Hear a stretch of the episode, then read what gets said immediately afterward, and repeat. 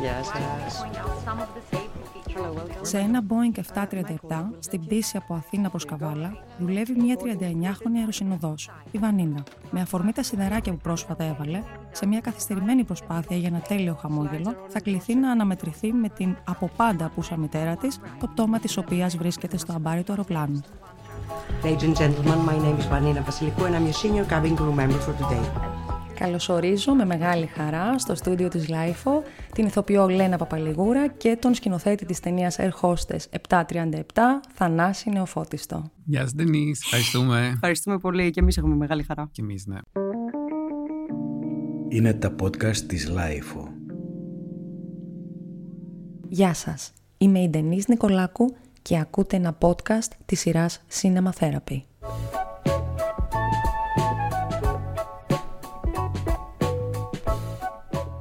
Με τον όρο Cinema Therapy περιγράφουμε τη χρήση ταινιών που γίνεται με σκοπό την κινητοποίηση συναισθημάτων ή την αναζήτηση συμπερασμάτων στο πλαίσιο μιας θεραπευτικής συνεδρίας. Μια διαδικασία κατά την οποία θεραπευόμενος και θεραπευτής συζητούν θέματα και χαρακτήρες ταινιών που σχετίζονται με βασικά ζητήματα της τρέχουσας κατάστασης. Χρησιμοποιούνται ταινίες κατάλληλες ώστε οι θεραπευόμενοι να κάνουν συνδέσεις με ζητήματα που τους απασχολούν στη ζωή τους. Με τη μεταφορά, όλα καλά; Ναι, ναι, μια χαρά σίγουρα, ναι, ναι.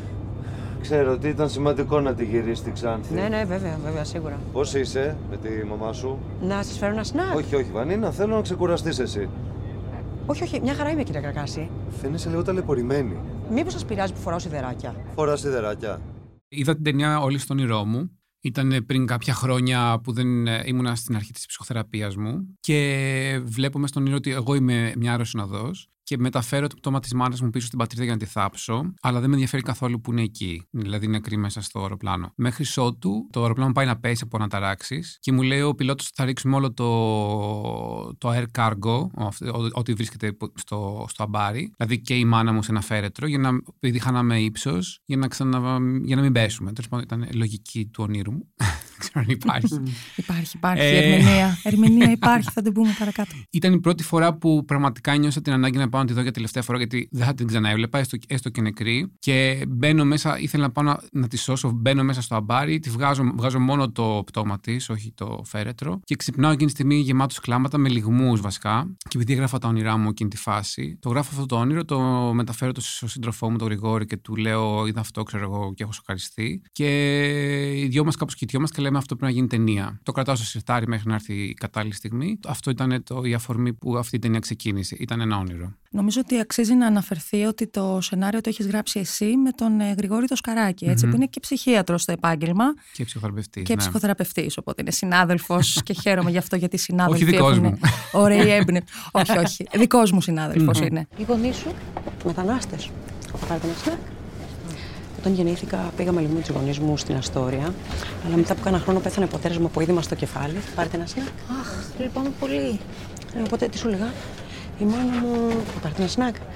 Α, ναι, η μάνα μου δεν μπορούσε να μεγαλώσει, ήταν και 29 χρονών. Οπότε αποφάσισε να με πάει από την Αστόρια στην Ξάνθη για λίγο. Έλα όμως που δεν επέστρεψε ποτέ, θα πάρετε ένα σνακ. Ευχαριστώ πολύ. Να είστε καλά, θα πάρετε ένα σνακ. Από φαντάζομαι τώρα στο χωριό του δοντίατρο δεν είχαμε, όχι σιδεράκια. Λένα, πες μας τη δική σου πλευρά της ιστορίας. Πώς το έζησες όλο αυτό, εάν υπήρξαν στιγμές που ένιωθες ότι το κατανοούσες απόλυτα, αν ταυτίστηκες, αν μπήκες καθόλου στη διαδικασία να αισθανθείς σαν την ε, Βανίνα. Έλαβα ένα τηλεφώνημα από την παραγωγή που θα έκανε αυτή την ταινία για να μου πει ότι μ, θέλουμε να κάνουμε ένα δοκιμαστικό για την ταινία αυτή του Θανάση. Ε, εγώ δεν τον ήξερα του Θανάση. Εκ των υστέρων συνειδητοποίησα ότι είχα ακούσει για αυτόν μέσα από την ταινία του Την Πατησίων. Αλλά εκείνη τη στιγμή, όπως μου είπε το όνομα, κάπως δεν μου έκανε κλικ αμέσως. Τέλος πάντων, λέω: Ναι, με ενδιαφέρει, στείλτε μου ξέρω εγώ, το σενάριο, γιατί έπρεπε να κάνω ένα self-tape. Ήταν εν μέσω καραντίνας. Και διαβάζω το σενάριο, μου άρεσε πάρα πολύ. Είχε πολλά κοινά, αλλά και πολλές διαφορές σε σχέση με αυτό το οποίο τελικά γυρίσαμε. Αλλά μου άρεσε πάρα πολύ και η ιδέα και ο τρόπος αντιμετώπισης και ότι παρόλο που μιλούσαμε για μικρού μήκους ταινία, βρήκα ότι αμέσως έπιανε ένα βάθος και μια ουσία που εμένα κάπως υπαρξιακά μου μιλούσε πάρα πολύ. Και έτσι βρήκα ότι κάπως με συγκινεί πολύ και θέλω να το διεκδικήσω τέλος πάντων αυτό το ρόλο. Και έκανα self-tape με τον άντρα μου να κινηματογραφεί. Πολύ ωραίο. στο σαλόνι σπιτιού μου.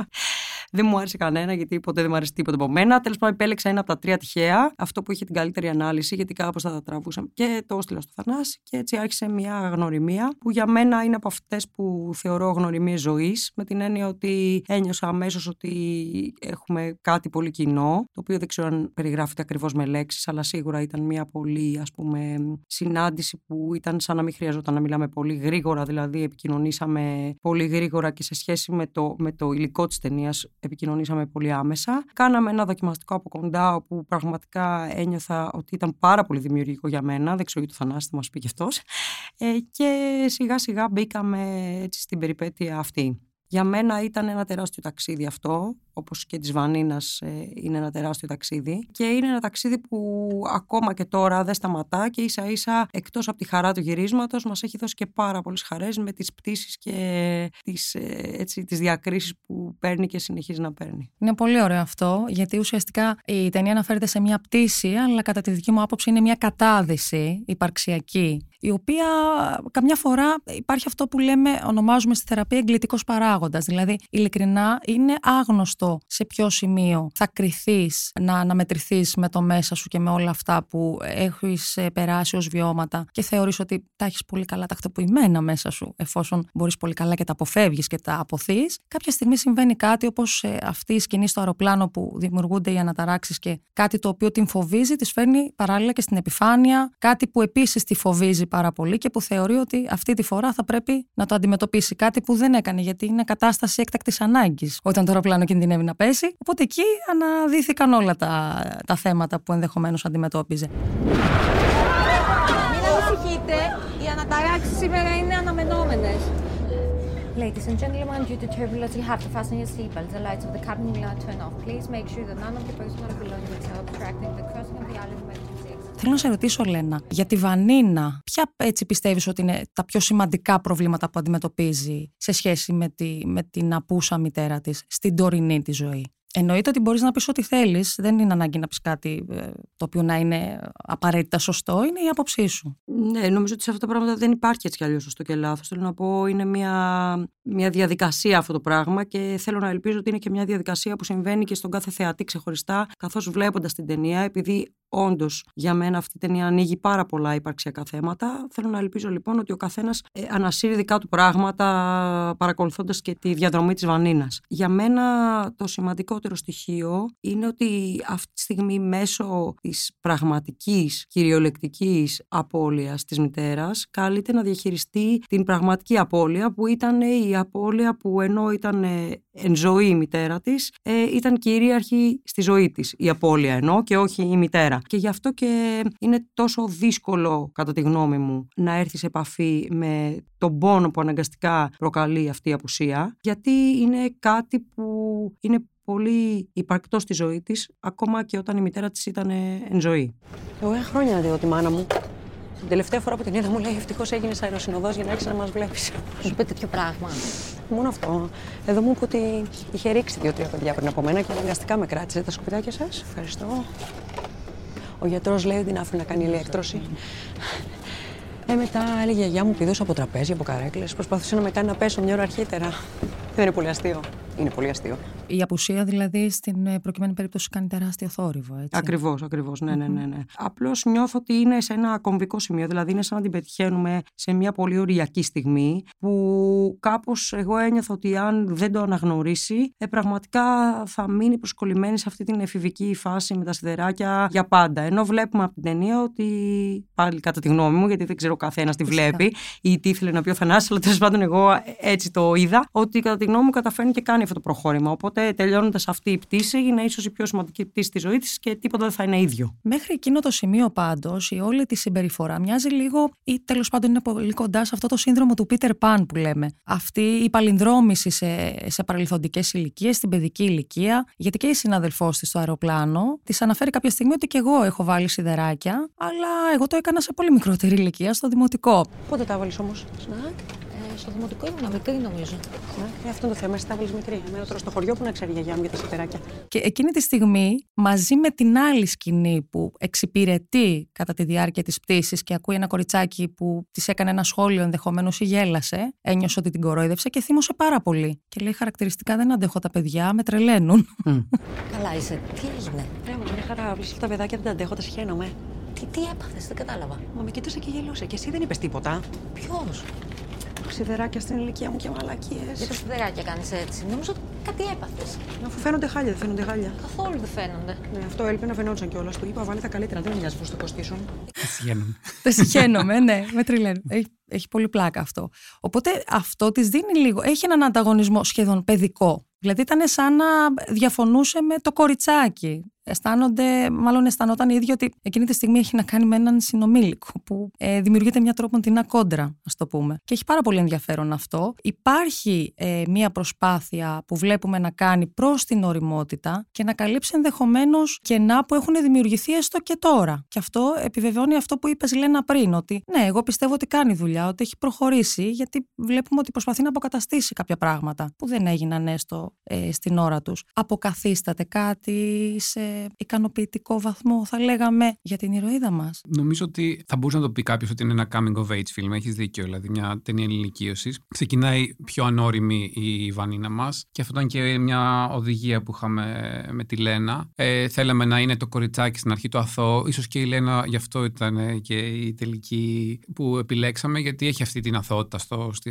στο πρόσωπό της. Ταυτόχρονα όμως έχει και κάτι η Βανίνα τουλάχιστον που το βγάλε πολύ καλά. Ήταν κάτι αυστηρό δηλαδή μέσα της. Δηλαδή ήταν αυτά, αυτές οι δύο ήταν κάπως ε, κοντραριστό. Και αναγκάστηκε, τη βάλαμε μια, μια ορολογιακή βόμβα, αναγκάστηκε μέσα αυτό το πολύ χρονικό διάστημα, 15 λεπτών, να κάνει ένα, ένα μεγάλο ταξίδι για κάποιους, το οποίο, ε, να σου είμαι ειλικρινής, δεν ξέρω αν θα αλλάξει η ζωή της από εδώ και πέρα, αλλά νομίζω ότι έχει, έχει μπει ένα βήμα πιο πέρα ώστε να αλλάξει η ζωή της κάποια στιγμή στο μέλλον. Αυτό, δηλαδή, όχι ότι αλλάζει, αύριο θα ξυπνήσεις και θα πει wow. Μπορεί αύριο να ξυπνήσεις και να είναι η ίδια γυναίκα με την αρχή της ταινίας και να μην κλάψει καν στην κηδεία ενδεχομένως. Δεν ξέρω πώς θα μπορούσε να, να, να γίνει αυτό το, η συνέχεια αν υπήρχε sequel. Αλλά σίγουρα μέσα της, έστω και αν δεν το παραδέχεται, σίγουρα κάτι έχει αλλάξει. Έχει μπει το μικρόβιο ε, αυτής της ενηλικίωσης και θα, ε, η, Λένα, η Βανίνα θα ενηλικιωθεί. Η Λένα.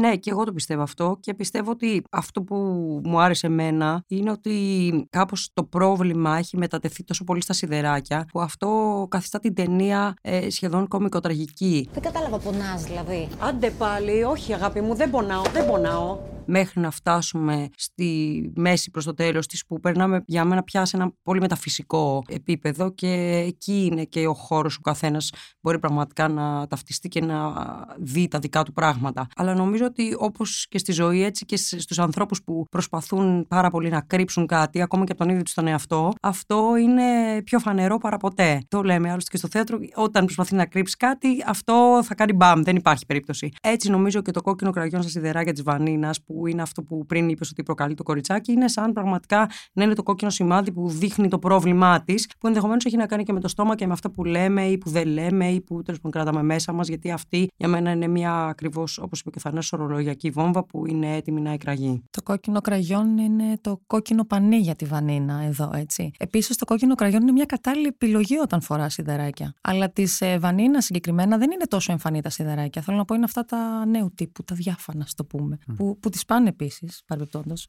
Δεν ξέρω αν έχεις φορέσει ποτέ, θα σου πήγαινα πάρα φορές, πολύ. Έχω φορέσει και ήταν βοηθητικό αυτό. Γιατί φορές, Σε ποια ηλικία τα φόρεσες, λένε; Ε, στο γυμνάσιο, νομίζω εκεί. Αλλά τέλος πάντων, ε, εδώ έγινε μια, για να λέμε έτσι και τα πρακτικά, γιατί έχει ενδιαφέρον για κάποιον που ακούει, έγινε μια κατασκευή, ένα ειδικό εφέ. Ήταν ένα μασελάκι αυτό που φορούσα, που για μένα, σαν ηθοποιό, ήταν πάρα πολύ βοηθητικό. Γιατί μόλις το έβαλα, όντως ήταν σαν κάτι να υπήρχε ένα εμπόδιο φυσικό, το οποίο έπρεπε εγώ να υπερπηδήσω, όπως ακριβώς όλα αυτά τα εμπόδια που πρέπει και η ηρωίδα αυτή να υπερπηδήσει. Άρα διευκόλυνε λίγο την, την ομιλία της Βανίνα με την έννοια ότι αυτό το εμπόδιο το φυσικό σε βοήθησε στο να μιλάει όπως θα μιλούσε κανονικά ένας άνθρωπος με σιδεράκια. Δεν είναι δηλαδή κάτι που. Εντάξει, πέρα από έπρεπε. την ομιλία, γιατί και εγώ έχω τη μνήμη, δεν θυμάμαι ότι κάτι διαφορετικό άλλαζε τόσο στην ομιλία όσο στην τοποθέτηση του στόματος, στην έννοια που σου προκαλούν, ότι δεν θες να φαίνονται. Κάπως αλλάζει και λίγο το μυαλό σου είναι σαν να πηγαίνει συνέχεια εκεί. Και νομίζω ότι επίτηδες η Βανίνα Βανίνα ή το μυαλό της Βανίνας οδηγείται προς τα εκεί για να μην σκεφτεί τα άλλα τα πιο σοβαρά που συμβαίνουν μέσα της και μέσα στο αμπάρι του αεροπλάνου. Σωστά, σωστά. Επικεντρώνεται σε κάτι έτσι πιο ευτελές και πιο επιφανειακό,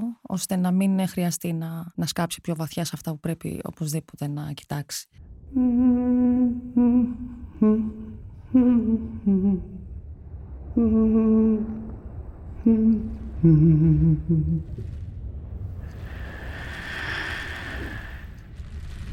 Θέλω να κάνω μια αναφορά σε μια σκηνή. Αρχικά να πω ότι στην αρχή της ταινίας υπάρχει ένα κομμάτι νάιλον με το οποίο η Βανίνα κλείνει μια τρύπα και αυτό σε όλη τη διάρκεια της ταινίας ακούγεται ένας ήχος όπως ε, κάνει το, ο υπέρηχος όταν κάνουμε υπέρηχο ή ε, κατά τη διάρκεια της εγκυμοσύνης σε γυναίκες.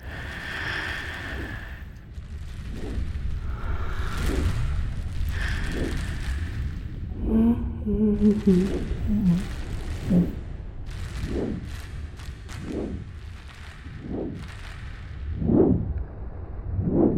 έχει κάποια σημασία στην ταινία. Για μένα έχει σίγουρα έχει τι κάνει, με ρωτάς, γιατί νιώθω ότι υπάρχει μια σύνδεση ακουστική με την μήτρα της, με τη μητέρα, μάλλον με τη μήτρα της μητέρας της και τη δική της ηλικία ως έμβρυο στην κοιλιά της. Αυτό τουλάχιστον εγώ αντιλήφθηκα. Πράγμα το οποίο μου άρεσε γιατί μου έκανε πάρα πολύ λογική σύνδεση και το γεγονός ότι δεν έχει καθόλου καλή σχέση με τη μητέρα της, γιατί ήταν μόνιμος απούσα. Ένα είναι αυτό που θέλω, Θανάση, να μου πεις έτσι λίγο για το concept και πώς το σκέφτηκες. Και το δεύτερο είναι ότι υπάρχει επίσης ηχητικά ε, ήχοι από αναπνοές, από πνευμόνια, από όλα αυτά. Ναι, που μοιάζει λίγο με το μηχανικό ας πούμε ήχο των αεροπλάνων, αλλά εμένα μου κάνει πιο ανθρώπινο, δεν μου έκανε τόσο μηχανικό αεροπλάνο. Για μας, ναι, στην αρχή ήταν το nylon που λες. Κάπως θέλαμε να, να, να δείξουμε οπτικά τη μάνα. Πώς η μάνα μπαίνει στο μυαλό της ηρωίδας, της Βανίνας, χωρίς να πάμε σε κάποια ας πούμε κλισέ που εμάς δεν μας αρέσει τουλάχιστον με flashback ή κάπως να το πει αυτή η Βανίνα, δηλαδή να το πει λεκτικά σε κάποιον και να αρχίσει να... Και λέγαμε πώς θα το κάνουμε αυτό. Το nylon ήρθε σε μια στιγμή που κάναμε μια έρευνα το πώς μεταφέρουν τα πτώματα στα αεροπλάνα και τα μεταφέρουν τυλίγοντά τα με nylon. Είναι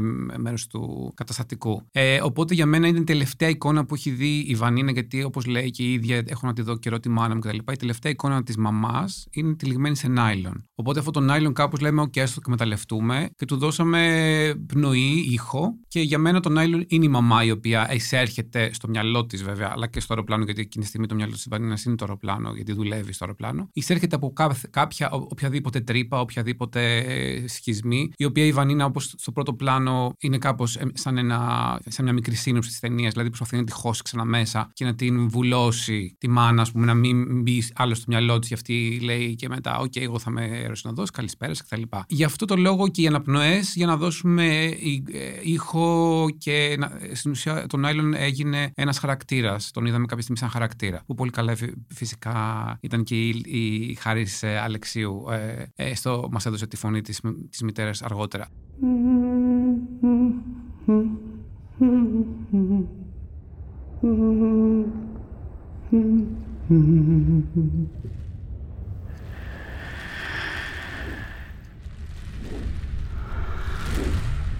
Φυσικά όλο αυτό για να καταλήξουμε, ε, όπως ε, και εσύ διαπίστωσες, πίσω στη μήτρα τη ίδια της μάνας. Spoiler alert. ε, πρέπει να το πω πριν. και για αυτό το λόγο ακούμε, ας πούμε, το υπερηχογράφημα. Είναι ένας είναι ένας ήχος ο οποίος θα, θα αποδοθεί στο τέλος, γιατί τον ακούγαμε τόσο καιρό, όπως και την αναπνοή και όλα αυτά. Κάπως έρχεται στο τέλος και μας μας, ε, ολοκληρώνει την ιστορία. Για μένα είναι μια ας πούμε πουλωτική πράξη συμφιλίωσης με τη μητέρα, έστω και αν αυτή γίνεται σε ένα φαντασιακό συμβολικό επίπεδο.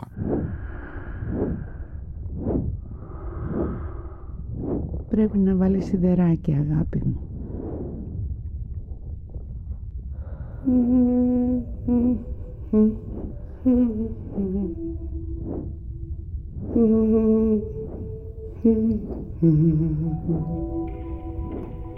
Οπότε για, για την ίδια την ηρωίδα κάπως ε, θυμήθηκε, αυτό είχαμε πει κάποια στιγμή, θυμήθηκε ότι ένα τραγουδάκι, γιατί ακούμε εκτός από αυτούς τους δύο ήχους που λες, υπήρχε και ένας ήχος ενός μουρμουριτού της ίδιας της μάνας που λέει ένα, ένα παραμύθι, ένα μουρμουριτό. Νανούρισμα. Νανούρισμα, μπράβο. Ε, αυτό το νανούρισμα ολοκληρώνεται κάτω σε αυτή την συμβολική σκηνή, η οποία μοιάζει για κάποιους σαν ε, μήτρα, σαν ξαναπίσω στη μήτρα. Και για μένα ήταν μιας ας πούμε πολύ υποσυνείδητη συμβολική στιγμή της ίδιας της ηρωίδας που θυμάται τη μάνα της κάποια στιγμή να τη χαϊδεύει και να της κάνει αυτό το νανούρισμα όταν ήταν στην κοιλιά της.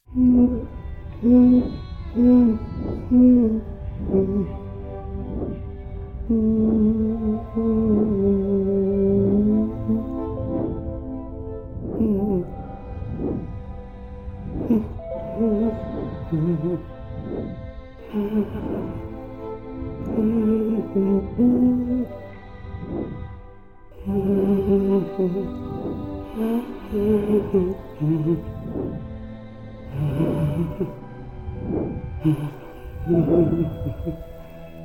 Οπότε υπάρχει μια μικρή σχισμή μέσα σε όλο αυτό το αφήγημα ότι η μάνα μου δεν με αγαπούσε, η μάνα μου με είχε εγκαταλείψει κτλ. Ότι μάλλον δεν την ξέρω πολύ καλά τη μαμά μου. Οπότε ε, τώρα μόλις μου ήρθε μια στιγμή ότι μάλλον με αγαπούσε για να με είχε μέσα στην κοιλιά της και να με χάιδευε και να μου κάνει ανανουρίσματα. Ε, εκεί νομίζω είναι το, και η αλλαγή και το ε, ορίμασμα της, ε, της ηρωίδας της Μανίδας. Πολύ ωραίο είναι αυτό που είπες τώρα, ότι ε, θέλουμε παρα, πραγματικά πάρα πολύ να, να αιτιολογήσουμε γιατί γίνονται ή ακόμη και γιατί δεν γίνονται κάποια πράγματα και στην προσπάθειά μας μπορούμε να εφήβρουμε και επιχειρήματα. Και αυτό συμβαίνει πολύ συχνά. Είναι και αυτός ένας μηχανισμός άμυνας για να σταθούμε. Είναι εντυπωσιακό όμως και ίσως και δηλώνει και, το, και τι είδους μητέρα υπήρξε η μητέρα της Βανίνας. Το γεγονός ότι δεν ε, μπόρεσε να τη μεγαλώσει μόνη της, έχασε τον πατέρα της πολύ νέο και λέει ότι το όνομα όνομά τη προέρχεται από τα αρχικά ονόματα, από τα μικρά ονόματα, συγγνώμη, των γονιών της, που είναι Βασιλική και Νίκος. Mm. Και την ονόμασαν Βανίνα. Πες μου, πώς τη λέγανε η μαμά σου.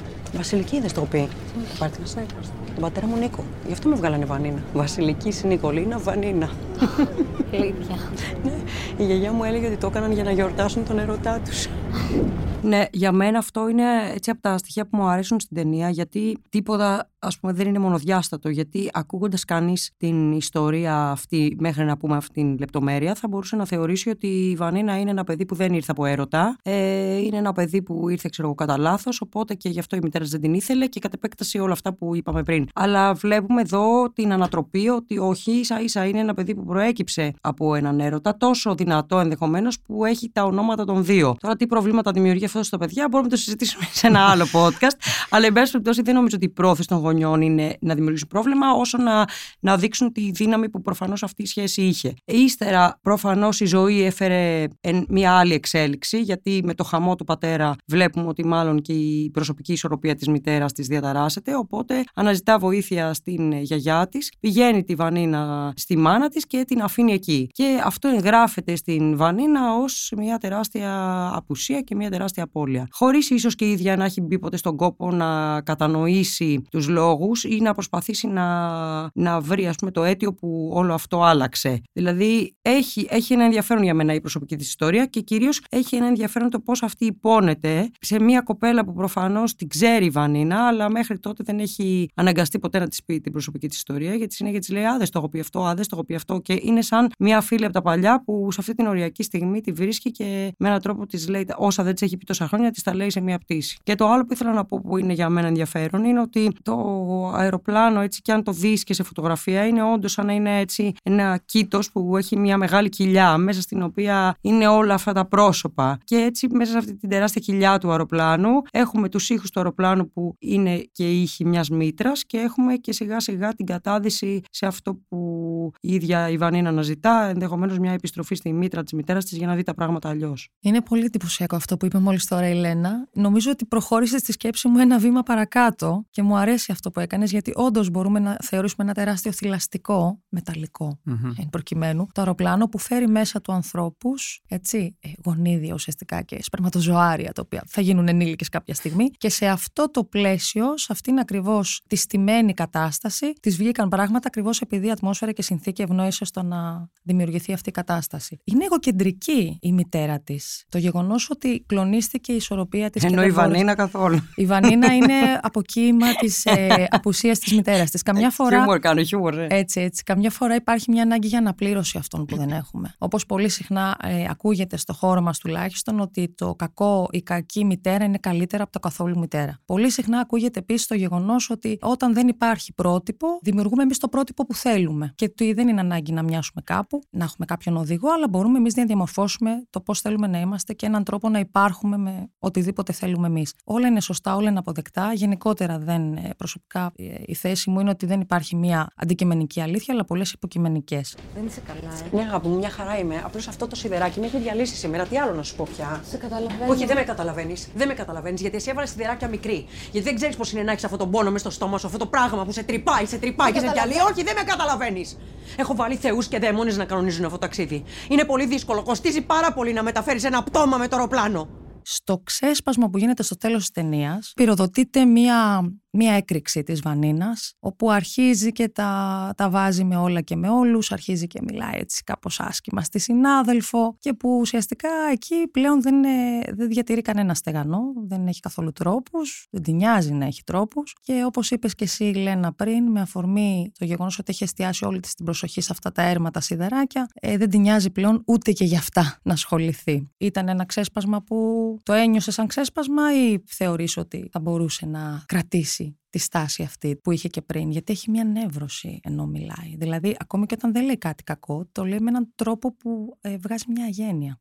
Για μένα ένα από τα στοιχήματα ήταν ότι το ξέσπασμα πρέπει να υπάρχει μέσα στη Βανίνα από την πρώτη στιγμή. Δηλαδή πρέπει το ξέσπασμα να είναι εκεί και όλα τα άλλα να το καλύπτουν έτσι ώστε όταν πραγματικά θα φύγουν όλα τα άλλα τα σκουπίδια, το ξέσπασμα να μείνει ατόφιο και παρόν και τρομερά δυνατό. Αλλά να μην είναι κάτι που μας ξαφνιάζει, να είναι κάτι που αιτιολογεί όλη της την προηγούμενη συμπεριφορά. Δηλαδή, αν πάρεις την ταινία ανάποδα, να καταλαβαίνεις γιατί φέρεται έτσι, έχοντας δει αυτό το τέλος. Ε, δουλέψαμε στην αρχή αρκετά θεατρικά. Δεν ξέρω αν ο Θανάσης το άντεχε αυτό. Κάποιες μέρες δηλαδή, επειδή οι λεπτομέρειες του χαρακτήρα είναι πολύ πολύ λεπτές και ήταν ένα στίχημα αυτό να γίνουν με πολύ μικρές λεπτομέρειες χωρίς να, να είναι τίποτα μεγάλο. Κάπως εγώ είχα την ανάγκη και έτσι το συζητήσαμε να γίνει σχετικά αδρό το πρώτο σχήμα έτσι ώστε να ξέρω πολύ καλά το από πού πηγαίνει πού και πού θέλουμε να φτάσουμε. Οπότε πέρασαμε μια μικρή περίοδο που ήταν για μένα τουλάχιστον απαραίτητη που αυτό το πράγμα έγινε πιο σε χοντρές γραμμές και μετά άρχισαμε να αφαιρούμε, να αφαιρούμε, να αφαιρούμε έτσι ώστε όταν πραγματικά πήγαμε στο γύρισμα τουλάχιστον πάλι για μένα θα μιλήσω, δεν ξέρω πώς το βίωσε ο Θανάσης. Ε, ένιωθα ότι είναι τόσο εκεί παρόν το υλικό που ακόμα και αν μου έλεγε μην κάνεις τίποτα από όλα αυτά που έχουμε πει, αλλά κάνε κάτι συνεπές σε σχέση με το χαρακτήρα, με τελείως διαφορετική διαδρομή, ένιωθα ότι είμαι εκεί και θα, θα συμβεί. Γιατί είχαμε πολύ μαζί και βαθιά κατανοήσει αυτό το πρόσωπο και αυτό το υλικό. Ήταν σαν δηλαδή να μου άνοιξε την πόρτα και να με έβαλε στο όνειρό του και γι' αυτό τον ευχαριστώ και θα τον ευχαριστώ για πάντα. Oh, Νομίζω ότι ε, εγώ όταν την είδα την, ε, τη Λένα σε εκείνη τη στιγμή που, που τυχαίνει επίσης να βρίσκεται σε μια στιγμή που είναι κάποια λόγια που λέει ε, εξομολογείται στην ουσία στην, ε, στην άλλη στην συνάδελφο για πράγματα που η μάνα έκανε σε αυτήν για πρώτη φορά, δηλαδή ότι επέφτε από καρέκλες, ε, ότι ήθελε να αποβάλει κτλ. Και για μένα αυτά, τα, αυτά που έλεγε εκείνη τη στιγμή ήταν πολύ σημαντικά, γιατί είναι πράγματα που έχει πει η μάνα μου σε μένα.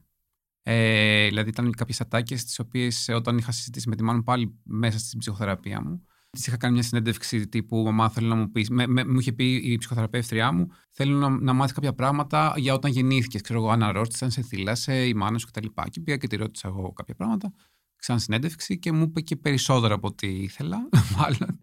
Όπως μου είπε αυτό, ότι στην αρχή δεν ήθελα, ήθελα να ε, αποβάλω και δεν μου άφηνε ο γιατρός γιατί είχα ήδη κάνει δύο αποβολές. Ε, άρα δεν είμαι και πρωτότοκος εντός εισαγωγικών, ε, μέσα σε μια παράδειση. Ε, και ότι πήδαγα από καρέκλες κτλ. Και, και ότι όταν σε κράτησα έκλεγα, ήταν πολύ μικρή η μάνα μου. Ε, ήταν 21 χρονών. Αλλά όταν είδα την, τη Λένα να το κάνει σε εκείνη τη φάση, και ήταν, ήταν και μάλιστα το casting βίντεο που έστειλα να κάνει η Λένα, ήταν ακριβώς εκείνη τη στιγμή, αυ, αυτές οι ατάκες. Από εκεί κατάλαβα ότι μου, η Λένα είναι η βανίνα μου. Και τελικά γίνει η βανίνα μας. Οπότε όταν το, την είδα να το κάνει αυτό και να φτάνει σε αυτή τη φάση που είναι το, εκεί που λες ότι δεν μπορεί άλλο και υπάρχει αυτή η έκρηξη, ε, νομίζω ότι συγκινήθηκα τόσο πολύ που λέω εντάξει, το έχουμε. Δεν, δεν, δεν ξέρω τι άλλο μπορεί να, που άλλο μπορεί να φτάσει.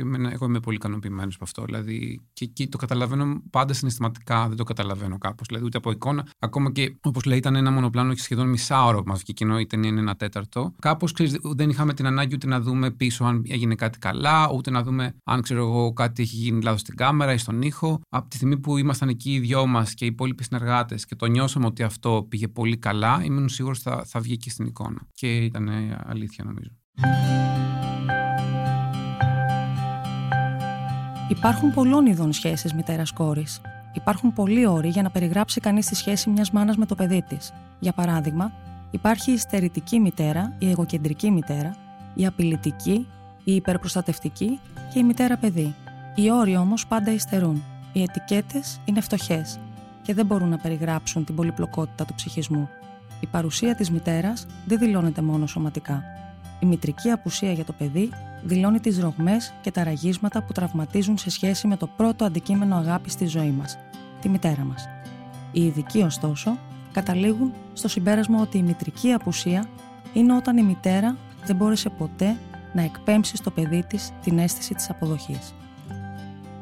Να πω ότι ναι, νομίζω ένα layer που βάλαμε στη Βανίνα, αυτό που είπαμε και λίγο πιο πριν για το, για το ότι ήταν ένα παιδί έρωτα, γι' αυτό την βάλανε από το, από το Βασιλική και Νίκος και λέγονταν Βανίνα, που ακόμα ε, για μένα το κάνει αυτό λίγο πιο μπερδευτικό ακόμα για το παιδί. Δηλαδή, όταν ξέρεις κάποιες φορές ότι ας πούμε, οι γονείς σου έχουν φούλη καταλήψει, ότι κάπως το βλέπεις ότι δεν σε αγαπάνε και το καταλαβαίνεις, ενδεχομένως θα μπορούσε σε κάποιους να ήταν λίγο πιο εύκολο να αποδεχτούν πιο γρήγορα τουλάχιστον και να κάνουν ένα βήμα παραπάνω στην ενηλικίωση. Και εγώ ενηλικιώθηκα αργά γιατί δεν κατάλαβα ποτέ ότι υπήρχε κάποιο τέτοιο θέμα στην οικογένειά μου. Γιατί ήμασταν, εγώ, οι γονείς μου ζούσαν, ζούσα στην, στην ίδια, στο ίδιο σπίτι. Ε, νομίζω, σαν ε, ομοφυλόφιλο άνδρας, το οποίο δεν είχα αποδεχτεί ακόμα τον εαυτό μου. Και φυσικά ήταν και, ε, ας πούμε, μια πιο συντηρητική οικογένεια, οπότε δεν με είχαν αποδεχτεί και οι ίδιοι. Παρόλο που, ας πούμε, μου δίνανε ένα, ένα κομμάτι ψωμί, ενώ, ενώ έτρωγα εκεί, με φροντίζανε όσο μπορούσαν. Οπότε όλο αυτό θεωρώ ότι ήταν το μπερδευτικό, το οποίο με έκανε να ενηλικιωθώ και να μιλήσω στους γονείς μου πολύ, πολύ πιο αργά. Δηλαδή, εγώ όλη αυτή την κουβέντα που έκανε η Βανίνα την έκανα και εγώ κάπου ε, στα 30, ας πούμε. Ήμουνα 30 χρονών όταν ε, πήγα πρώτη φορά και ρώτησα αυτά τα πράγματα που ρώτησα τη μάνα μου. Ε, και το όνειρο που είδα, που ξαναεπανέρχομαι στο, στην αρχή, ήταν η φάση τότε που είχα ξεκινήσει στα 30 κάτι την ψυχοθεραπεία. Ήταν η φάση που δεν ακόμα τολμούσα να πάω να της τα πω μπροστά της και προτιμούσα να τα πω. Α, α, αυτό κατάλαβα μετά από το όνειρο, το έφερα και λίγο στην ψυχοθεραπεία μου και το αναλύσαμε. Προτιμούσα να τα πω σε μια νεκρή μάνα και να της πω πώς αγαπάω και μου λείπεις και θέλω να σε δω για μια τελευταία φορά. Δηλαδή δεν τη μισούσα, δεν ήθελα να πεθάνει, να φύγει με το αεροπλάνο. Ε, αλλά προτιμούσα να, να το δω στον ηρώ μου σε μια νεκρή μάνα παρά να πάω στη μάνα μου που ζούσε ένα στην πιο κάτω να της τα πω.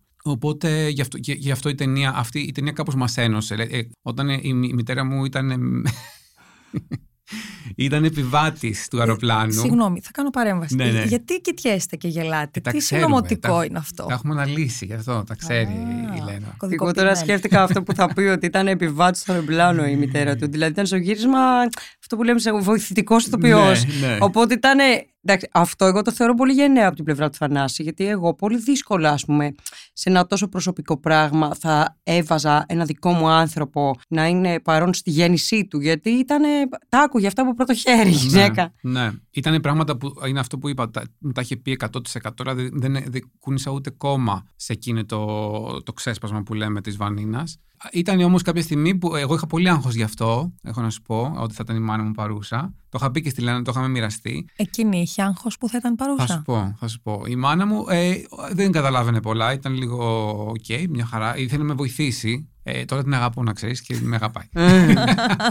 Αλλά ήταν μια ψυχοδραυστική διαδικασία και η ταινία. Ακόμα και αυτό, το, αυτό που έγινε, γιατί δεν είμαι εγώ μόνο θαραλέος, θεωρώ ότι ήταν και η μάνα μου θαραλέα για να μπει μέσα στο αεροπλάνο. Γιατί την εξήγησα λίγο πριν μπει, λίγο πριν γίνει το γύρισμα, της λέω Μαμά, να ξέρεις ότι χρησιμοποιώ κάποια πράγματα που μου έχεις πει και μπορεί να είναι πολύ δύσκολο για σένα να τα ακούσεις. Και της λέω, Θες να μπεις ή όχι; Και μου λέει, Θα μπω. Μπαίνει μέσα, γίνεται αυτό μπροστά στη μούρη της η Βανίνα τα λέει αυτά. Δηλαδή, υπάρχει στιγμή, άμα όποιος ξέρει, μόνο εγώ δηλαδή και πολλοί δικοί μου άνθρωποι, ε, λέει σκουπιδάκια και μαζεύει πράγματα και ακούει τη φωνή της μάνας που λέει ευχαριστώ. Ξέρω εγώ, ενώ αυτή η, η Λένα λέει εκείνη τη στιγμή η μάνα μου δεν με ήθελε. και βγαίνουμε από το αεροπλάνο στο τέλος και, ε, και μου έρχεται και μου κάνει. Εντάξει, δεν έχω πει και κάτι τόσο σημαντικό, σοβαρό. Για να, δηλαδή δεν το. Δεν το δεν, δεν, νομίζω ότι έφτιαξε κάποιο πλαίσιο ε, γύρω της, ώστε δεν κατάφερε να, να καταλάβει ότι με έχει, αυτά ήταν πολύ πληγωτικά και σκληρά λόγια που μου έχει πει. Καλά της λέω εκεί, μαμά, ευχαριστώ. Εντάξει. Αλλά από τότε η, νομίζω η πολιτική όπως και της Βανίνα ε, η πολιτική ας πούμε, ε, ε, αρχή ξεκίνησε ε, Όπως ξεκινάει της ε, Βανίνας μέσα στο αεροπλάνο, ξεκινάει και για μένα εκείνη τη στιγμή που η μάνα μου άκουγε την ιστορία μέσα στο αεροπλάνο. Το ίδιο. Θέλω να ακούσω και την ε, πλευρά της Λένας αυτό που περιέγραψε τώρα ο Θανάσης. Θα πω εγώ, τι να πω. Θα, θα πεις την ιστορία, τη δική σου πλευρά της ιστορίας. Εγώ αυτό που θα πω είναι ότι. Επειδή έχω και δύο παιδιά και τα σκέφτομαι όλα και από την ε, πλευρά της μάνας, ας πούμε, ότι σημασία καμιά φορά δεν έχει το πώς υπόνεται κάτι, αλλά το πώς ακούγεται κάτι. Και μπορεί πράγματα που αυτή ή κάθε μάνα, ή εν πάση περιπτώσει η μητέρα της Βανίνας, για να μιλάμε για τη Βανίνα, γιατί είναι πιο απλό, τα είχε βιώσει με έναν τρόπο ως τραγικά γεγονότα για εκείνη. Οπότε ο τρόπος που τα μετέφερε στη Βανίνα να μην θεωρεί ότι είναι τόσο τραγικός για τη Βανίνα, καθώς θεωρεί ότι μιλάμε για γεγονότα που σημάδισαν τη δική της ζωή. Απλώς νομίζω ότι ο τρόπος που προφανώς η Βανίνα τα άκουσε, ή η στιγμή που τα άκουσε, ή αυτά που δεν είχε πάρει μέχρι τη στιγμή να τα, που τα άκουσε και άρα με έναν τρόπο της έκλεισαν το πάζελ ή τις απάντησαν σε ερωτήματα που την απασχολούσαν ή τις δημιούργησαν και άλλα ερωτήματα που ας πούμε την έκαναν να έχει μεγαλύτερα κενά ή τελικά μικρότερα κενά. Δεν, δεν ξέρω, ο καθένας είναι η προσωπική ιστορία του καθενός και ο τρόπος που ακούει τα δικά του πράγματα. Οπότε ο καθένας απαντάει για τη δική του ζωή. Να είναι τραυματικά για τη Βανίνα, χωρίς πραγματικά η μητέρα της να έχει αυτή την πρόθεση, ας πούμε. Δηλαδή,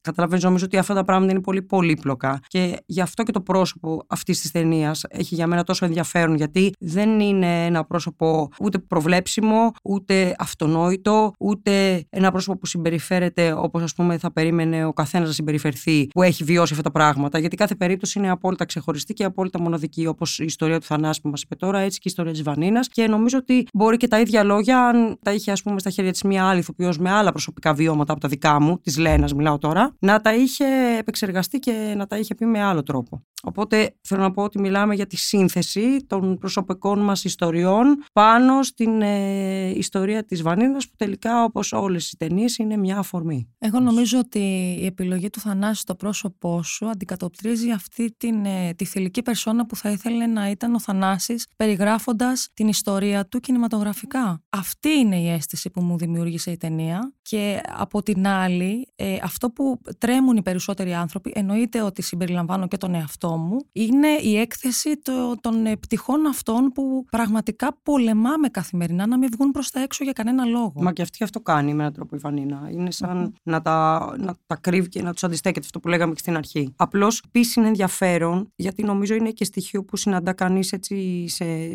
σπουδαίους χαρακτήρες. Και για μένα η Βανίνα είναι ένας σπουδαίος χαρακτήρας που τον έφτιαξε ε, υπέροχο Θανάση γράφοντας την ιστορία μαζί με τον Γρηγόρη. Έξωθεν γεγονότα την αναγκάζουν να στρέψει το ενδιαφέρον της προς τα μέσα. Και νομίζω ότι αυτό συμβαίνει και πολύ συχνά στη ζωή. Δηλαδή, πράγματα τα οποία ενδεχομένως δεν είμαστε έτοιμοι να τα δούμε, όταν τα εξωτερικοί παράγοντες μας αναγκάζουν να γυρίσουν το κεφάλι και να στρέψουν το βλέμμα προς τα μέσα. Δηλαδή, μπορεί αν το αεροπλάνο δεν είχε αναταράξει, η Βανίνα να μην είχε φτάσει ποτέ σε αυτήν την ενδοσκόπηση. Αυτό συμβαίνει και με τους ανθρώπους. Πάντοτε ένας άνθρωπος αποτελεί την αφορμή να δούμε τι δεν πάει καλά με, το, με τον τρόπο με τον οποίο σχετιζόμαστε. Γιατί υπάρχουν επαναλαμβανόμενα μοτίβα, υπάρχουν συνθήκες κάτω από τις οποίες βλέπουμε ότι έχουμε μια περιδίνητη κυκλική επαναληψιμότητα, μια κατάσταση η οποία μας φέρνει συνεχώς αντιμέτωπους. Και τελικά εκεί που θα μπορούσαμε ενδεχομένως να μπούμε σε ένα ταξίδι αναζήτησης, χωρίς ε, εξωγενή παράγοντα και χωρίς μια παίξω αιτία που θα μας χτυπήσει την πόρτα, τελικά δεν την ανοίγουμε. Ναι, ναι, ναι. προσωπικά πιστεύω ότι είναι πολύ φυσιολογικό να γίνεται έτσι, γιατί υπάρχει μια αντανάκλαση της εσωτερικής μας κατάστασης με τους με τους γύρω μας, με τους ανθρώπους που σχετιζόμαστε. Οπότε δεν είναι πολύ παράδοξο το γεγονός ότι πάντοτε συμβαίνει κάτι απ' έξω για να οχληθούμε και να δούμε τι μπορούμε να φτιάξουμε από μέσα. Mm. 100%. Εμείς, σαν σενεριογράφοι με τον Γρηγόρη, το, το, αυτό το έχουμε. Γιατί εκεί κάπου μπλέκεται και το. Μπορεί για, για εσάς τους ειδικούς να θεωρείτε αυτό ότι είναι κάπως δεδομένο ή επιστημονικά ε, τεκμηριωμένο, αλλά εμείς επίσης σαν αερογράφοι Ξέρουμε ότι για να αλλάξει κάποιος χαρακτήρας, ειδικά σε τόσο σύντομο χρονικό διάστημα, στα 15 λεπτά, θα πρέπει να γίνει κάτι εξωτερικό. Δεν μπορεί να γίνει μόνο εσωτερικό για να μπορέσει να κάνει αυτή τη διαδρομή τόσο σύντομα. Ξέρουμε ότι για να κάνει μια διαδρομή εσωτερική χωρίς κάποιο εξωτερικό ερέθισμα θα πρέπει να πάρει πιο πολύ καιρό. Και εμείς ε, θέλαμε σε 15 λεπτά μέσα σε μια πτήση, γιατί δεν, κάναμε, δεν υπήρχε χρόνος ε, που κόπηκε ή πήγε πιο μπροστά. Έπρεπε μέσα σε 15 λεπτά η Βανίνα να μάθει κάτι, να κάνει ένα ταξίδι. Και νομίζω ότι το έκανε. Επίσης, μέσα σε 15 λεπτά μάθαμε όλοι εμείς ότι και οι αεροσυνοδοί παθαίνουν κρίση πανικού.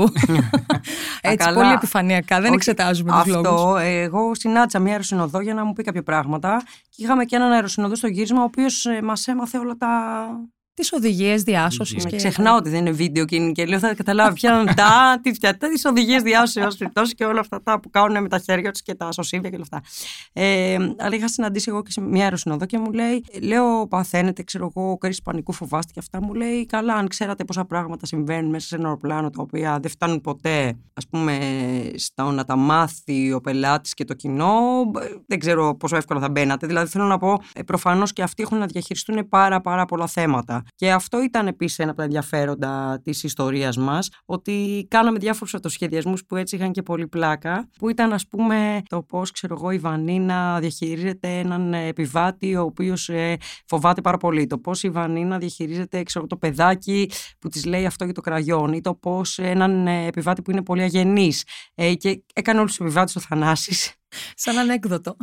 ναι, και ξέρεις, αυτό ήταν χρήσιμο γιατί όντως θέλει μεγάλη ας πούμε ψυχραιμία και ψυχική ισορροπία το να μπορείς να διαχειριστείς τόσο πολύ κόσμο σε μια τόσο κλειστοφοβική συνθήκη. Και φαντάζομαι ότι ένας άνθρωπος που κουβαλάει και ένα τόσο μεγάλο προσωπικό θέμα όπως το να μεταφέρεις ε, το, την νεκρή μητέρα σου στον πάρει του αεροπλάνου ακόμα και αν δεν έχεις πρόβλημα με αυτήν πόσο μάλλον αν έχεις και πρόβλημα θέλω να πω ότι ξέρεις, όλο αυτό είναι πολύ δύσκολο και πολύ εύκολο να διαταραχθεί η δική της ε, ψυχική ισορροπία. Εδώ γίνονται σχεδόν διάφανες οι ισορροπίες, τα στεγανά μας αρχίζουν και ραγίζουν ένα-ένα και είναι θέμα χρόνου να καταρρεύσει αυτή η πολύ, αυτό το πολύ ωραίο τείχος που έχουμε χτίσει για να προστατευτούμε. Θέλω να ρωτήσω, Λένα, εάν ε, η Βανίνα, μάλλον για τη Βανίνα, πόσο δύσκολο είναι να διαχειριστεί μια κρίση πανικού σε έναν επιβάτη όταν η ίδια ε, είναι στην κατάσταση που είναι. Επειδή το ανέφερες τώρα, θέλω να δω αν υπάρχει κάποιος τρόπος, κάποιος με δικές του φοβίες, άγχη και προβλήματα να τα αντιμετωπίζει ο ίδιος, μπορεί να βοηθήσει κάποιον με αντίστοιχα θέματα. Ξέρεις, δεν ξέρω, γιατί νομίζω ότι ενδεχομένως η Βανίνα είναι σε τόσο οριακή κατάσταση που ένα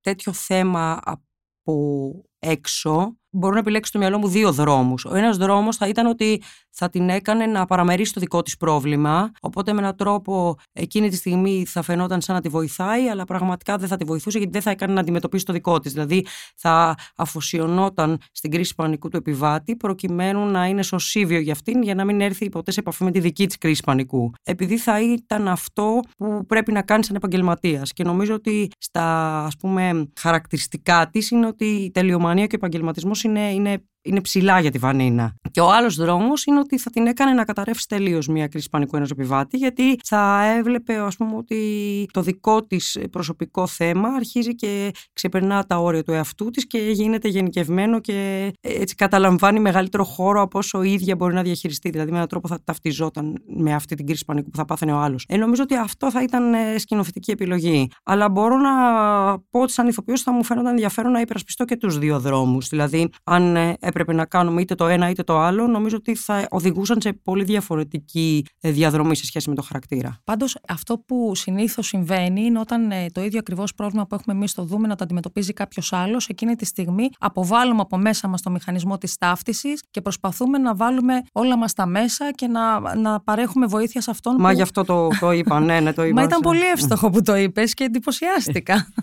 Έχετε και γνώσεις ε, ψυχολογικές ηθοποιοί τι ποιότητα. Εντάξει, μόνο νομίζω ότι μπορούμε να το κατανοήσουμε λίγο κάπως βιωματικά και όταν δουλεύεις ένα χαρακτήρα, όντως, εγώ αυτό που είπα ότι ένιωθα ότι έχουμε δουλέψει με τον Θανάση τόσο πολύ το υλικό, ώστε όταν πια φτάσαμε στο γύρισμα, ένιωθα ότι έχω κατανοήσει απόλυτα το πρόσωπο. Έχει να κάνει με αυτό και νομίζω ότι είναι το ζητούμενο σε κάθε ταινία, σε κάθε παράσταση, είτε επιλέξεις έναν τρόπο κινηματογράφησης τέτοιο ή τέτοιο, είτε είναι κοντινό στο πρόσωπο, είτε είναι μακρινό. Εμένα, σαν ηθοποιό, λίγο με ενδιαφέρει αυτό. Δηλαδή, με ενδιαφέρει σίγουρα ως προς το αποτέλεσμα, με ενδιαφέρει ως προς τη ματοδοξία μου φυσικά, γιατί εντάξει, αλίμονο ηθοποιός είμαι ε, και με ενδιαφέρει ως προς το πώς θα παρουσιαστεί αυτό το πράγμα, αλλά ως προς τη διαδικασία δεν με αφορά ο τρόπος που ο Θανάσης θα επιλέξει να κινηματογραφήσει. Ενώ ως προς τη σχέση τη δική μου με το υλικό μου. Είτε τα παίρνει τα χέρια μου, είτε παίρνει το βλέμμα μου, για μένα το αίσθημα πρέπει να είναι ίδιο. Και το αίσθημα έχει να κάνει με τη γνώση του υλικού και την κατανόηση του υλικού σε τέτοιο βάθος, ώστε να μπορείς να πεις ότι σε οποιαδήποτε συνθήκη καλούμε να δράσω, τα αντανακλαστικά μου θα είναι τα αντανακλαστικά της Βανίνα και όχι τα αντανακλαστικά τα δικά μου, ας πούμε.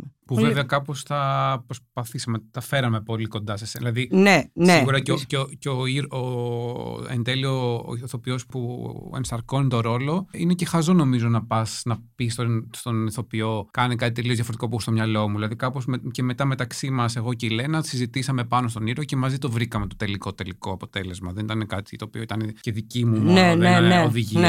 Ήταν Μα- δική μας οδηγία. Είναι ένα... Μα εγώ νομίζω ότι αυτό το πράγμα δεν μπορώ εγώ να θυμηθώ ακριβώς, ας πούμε, ποια στοιχεία υπήρχαν στο πρώτο σενάριο ή ποια στοιχεία υπήρχαν στο τελευταίο. Δηλαδή, τώρα, αν μου πεις πότε μπήκε αυτή η προσθήκη, πότε άλλαξε, δεν μπορώ να θυμηθώ, γιατί είναι αποτέλεσμα μιας ζύμωσης που προέκυψε από τη συνάντησή μας και γι' αυτό τη θεωρώ τόσο σημαντική για τη ζωή μου, τη συνάντηση αυτή. Είναι μια ομαδική τέχνη και το αποτέλεσμα ήταν σούπερ ομαδικό. Δηλαδή ήταν αυτό που λέγαμε ας πούμε, με τα σιδεράκια που ρώτησες πριν, ότι πραγματικά την ενοχλούσαν και τη Λένα, όσο ενοχλούσαν και τη Βανίνα. Και κάποια στιγμή άρχισε να πειράζει λίγο το στόμα της και τα σιδεράκια. Και μας άρεσε αυτό και εμένα και τη Λένα και λένε: Οκ, θα το βάλουμε και στο σενάριο, ρε παιδάκι μου. Αφού σε ενοχλεί, α, βάλτε το να σε ενοχλεί όπως ενοχλεί και τη. Δηλαδή προσπαθούσαμε να το κάνουμε κάπως ομαδικά, να δούμε πώς αυτή η ηρωίδα θα εξελιχθεί ακόμα ένα βήμα παραπέρα. Το ξέρεις καλύτερα από μένα. Στον κινηματογράφο τα χρησιμοποιούμε όλα.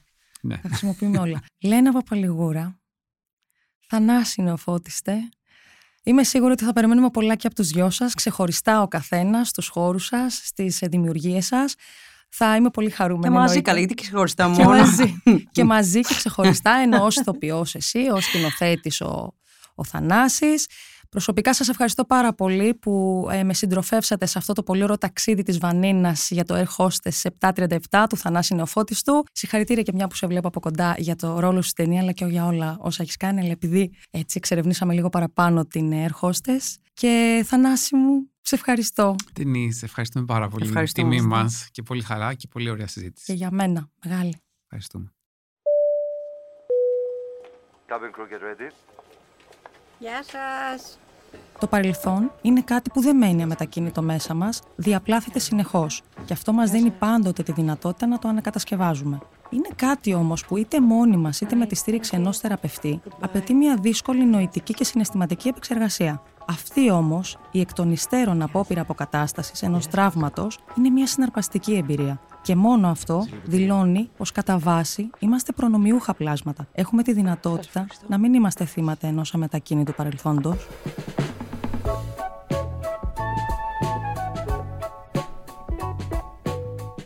Ήταν ένα επεισόδιο της σειράς Cinema Therapy.